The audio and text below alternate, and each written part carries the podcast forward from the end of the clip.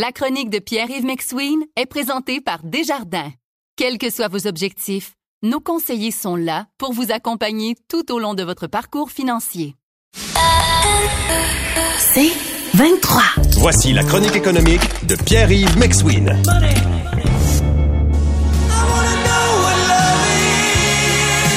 Bon, avant de parler fiscalité, Pierre-Yves, euh, comment ça se passe chez les Peter Swing ce soir? Euh, pour l'instant, c'est très tranquille. Je, je- mes enfants sont en haut. Oh! Ils mangent du chocolat. OK. Il Il y se a passe pas- pas, grand-chose pour l'instant. La peau d'ours n'est pas déroulée. Il n'y a pas de foyer chez nous. Ah, ok. Une peau d'ours, pas de foyer, c'est comme un cuisinier sans faux micro-ondes. Ça sert à rien. Oh, Tu sais qu'il y a un poste.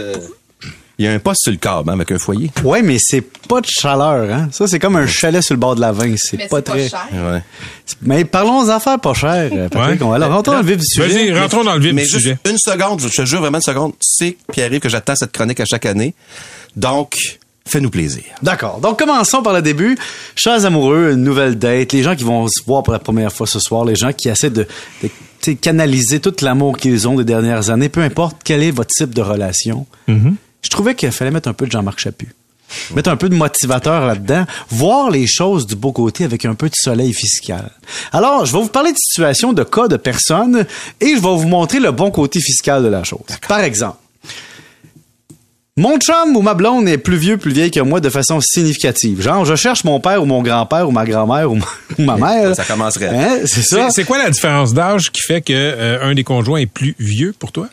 Ben, plus vieux, ça veut dire plus vieux, Patrick. Après ça, c'est une question d'importance relative. Le côté comptable te dirait 10, c'est une bonne variance, une bonne variable. 20, c'est très grand. 30, c'est une autre génération. 40, c'est tu veux vraiment le réel de la personne. Donc, euh, continuons. Donc, euh, tu sais, t'as tout le temps cherché l'amour d'une personne, disons, avec plus de maturité.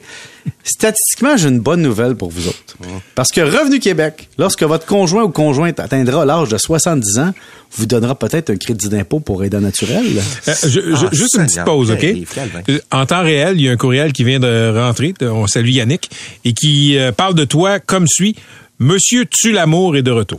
Continue. Monsieur tue l'amour, mais tu sais que les, les- les grandes relations d'amour ont tout le temps un partenariat financier. Alors, deuxième situation, votre chum ne veut pas s'engager. Tu sais, tu dis, ah, mon chum veut rester chez eux, veut pas s'en aller à l'appartement avec moi. Ça veut-tu dire qu'il m'aime pas? Pas du tout. Ça veut dire qu'il veut que tu conserves ton droit au crédit d'impôt pour personne vivant seule ou ton crédit d'impôt pour solidarité parce qu'à deux, vous allez dépasser le seuil. Ouais. Tu vois? Euh, un- tu rencontres quelqu'un, mais cette personne-là a déjà un enfant. Tu peux voir ça comme ah j'aurais aimé ça avoir ma propre famille avec, mais il y a un bon côté, c'est que comme tout le monde paye de l'impôt pas mal, ça vous permet de profiter de l'allocation canadienne pour enfants en famille sans avoir à eu à faire d'enfants. Attends, attends, mais même le nouveau conjoint, s'il est pas père? Non, mais c'est parce que mettons, moi je paye de l'impôt. OK? Mettons, j'étais tout seul dans la vie, que j'avais pas d'enfant, puis je rencontrais quelqu'un qui avait un enfant, MC. J'aurais l'impression d'avoir une rentabilité sur mon impôt, même si c'est pas moi qui l'a, le crédit ou le- l'allocation, c'est l'autre, là. Mais au moins, je me dis, dans mon unité familiale, maintenant, j'ai l'avantage fiscal, tu comprends? Puis en plus, tu dis, bon, ah, maintenant que tu passes devant une école primaire, tu te dis, enfin, je rentabilise mon placement, je paye de l'impôt, mais je peux en profiter. non, mais dans le sens que tu j'ai profites des écoles primaires. Oui. Euh, t'as une date salariée. Tu sais, t'es travailleur autonome, tu te dis, ah, j'ai rencontré une personne, un salarié. Tu sais, c'est pas grave, c'est bien, c'est mal. Non, mais là, tu peux te dire, cette personne-là a peut-être des avantages sociaux et donc une couverture familiale pour assurance médicaments. Ça, ça va augmenter son montant à la KJ de son feuillet T4 et vous permettre peut-être d'avoir un plus gros crédit d'impôt.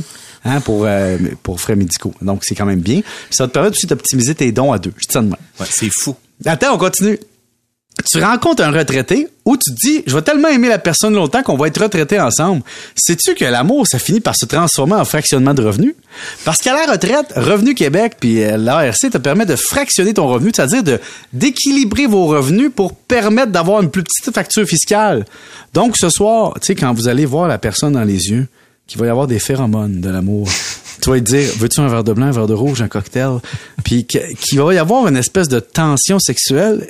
En dessous de ça, en sous-couche, il y a un futur partenariat fiscal à la retraite. Je continue. Oui. Tu rencontres un travailleur autonome. Là, tu te dis, ah, quelqu'un qui est à son affaire, qui, qui gère ses affaires ou qui est tout croche, peu importe.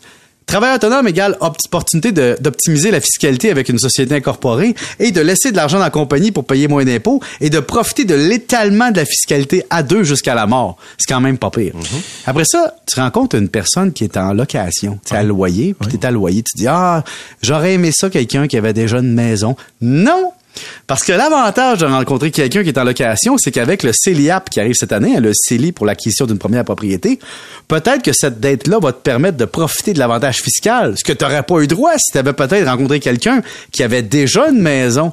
Là, si les deux ont pas de maison, c'est les deux un CELIAP potentiel, puis peut-être même une non-contamination du RAP, ce qui fait en sorte que là, vous avez un méchant cash-down fiscal grâce à cette tension sexuelle de la soirée. Pi- Pierre-Yves, irais-tu jusqu'à proposer au, au couple de peut-être ce soir là, faire le rapport d'impôt ensemble? Non, parce que Patrick, évidemment, tu fais tes rapports d'impôts ensemble quand tu deviens conjoint fait. OK.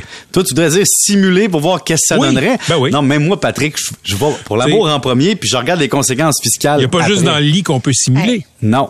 Catherine, qu'est-ce qu'il y a? Non, mais je me dis, tu sais, à soir, là, je, Ouais. mettons, t'es dans ta soirée romantique, puis là, ouf, ça commence à chauffer, puis là, tu te rapproches de l'oreille de ton chum, puis tu te dis, j'aime ton céliat. Ah non, mais attends, attends, c'est pas fini, là. J'aime ton Non. céliat. Je veux voir, montre-moi, montre-moi ta carte, ta cote de crédit. Attendez, c'est pas fini, là, parce que mettons que tu, tu rencontres quelqu'un et tu dis, ah, cette personne-là est pas trop trop en santé, elle risque de mourir avant moi. Pas de problème, elle peut te rouler son REER à l'abri de l'impôt, puis ça Ah. reporte l'impôt plus tard. Chérie, roule-moi ton rêve. Oui, autre point, autre point. être mort. Oui, attends, une autre possibilité. Tu sais, mettons, ceux qui font des amours à distance, ils se rencontrent sur Tinder un moment donné, puis là, ils tombent en amour, mais ils étaient loin. Tu sais, il avait mis un grand, grand rayon d'acquisition, tu comprends? Et là, tu veux convaincre l'autre de se rapprocher de chez vous. Tu lui dis, regarde, si tu trouves une job dans mon coin, puis tu te rapproches de 40 km de ton travail, tes frais de déménagement vont être déductibles. Wow. Mais là, vous riez de moi, hein? Puis je sais que vous riez de moi, mais je vais vous casser. Non, à peu non, près. non, on rit pas de toi, Oui, oui, parce que dans le fond, tous les amoureux qui nous écoutent présentement, là, là ils vont arriver chez eux. Ah, c'est ton beau, les fleurs, je suis ton content. Savez-vous ce que c'est? Là, je sais pas, j'ai le temps, mais je vais t'en parler pareil. Vous écoutez la chronique économique avec Pierre-Yves McSween. Il y a plein de genres d'acheteurs de fleurs, mais c'est pas comme vous pensez. Pointe-toi une journée de la Saint-Valentin chez le fleuriste, voici ce qui se passe. Le premier type qui rentre, c'est un type économique. Lui ou elle dit, je vais prendre le bouquet à 15,99 déjà fait qui est moins cher. C'est comme les sushis qui sont préassemblés. Deuxième possibilité, tu as le contrôleur budgétaire. Lui, il dit, il rentre et il dit, je vais te prendre un bouquet pour 30 pièces. Il veut pas des fleurs, il en veut pour 30 pièces. Le troisième, c'est le gars ou la fille de volume.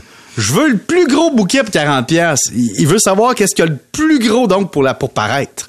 T'as aussi l'optimisateur, celui qui achète une rose rouge. Lui il se dit j'apporte une rose à ma date. Elle peut pas dire que j'ai pas apporté de rose. Elle a la satisfaction que j'en ai apporté, donc j'optimise mon dollar. Il y a aussi le tequila Heineken, pas le temps de niaiser.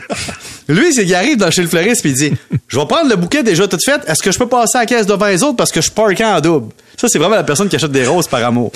Après ça, t'as aussi celui ou celle sans culture florale celle qui, ou la personne qui achète des roses jaunes, qui Ouais. comprend pas que c'est le signe de l'amitié, de la jalousie ou de l'infidélité. Il y a aussi le kakeba.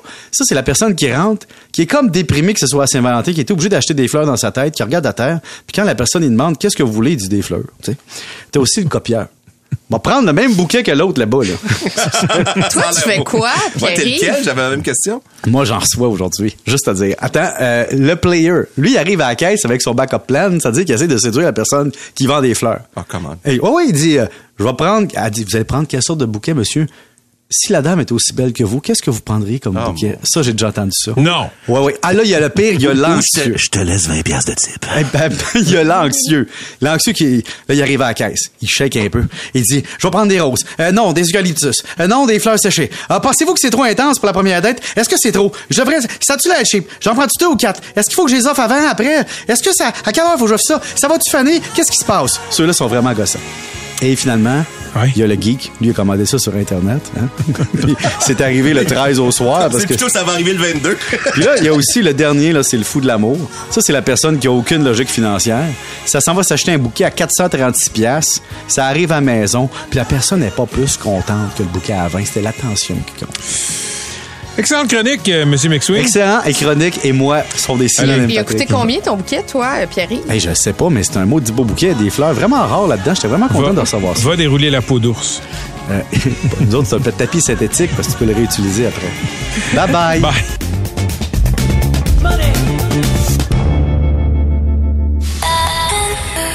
C'est 23.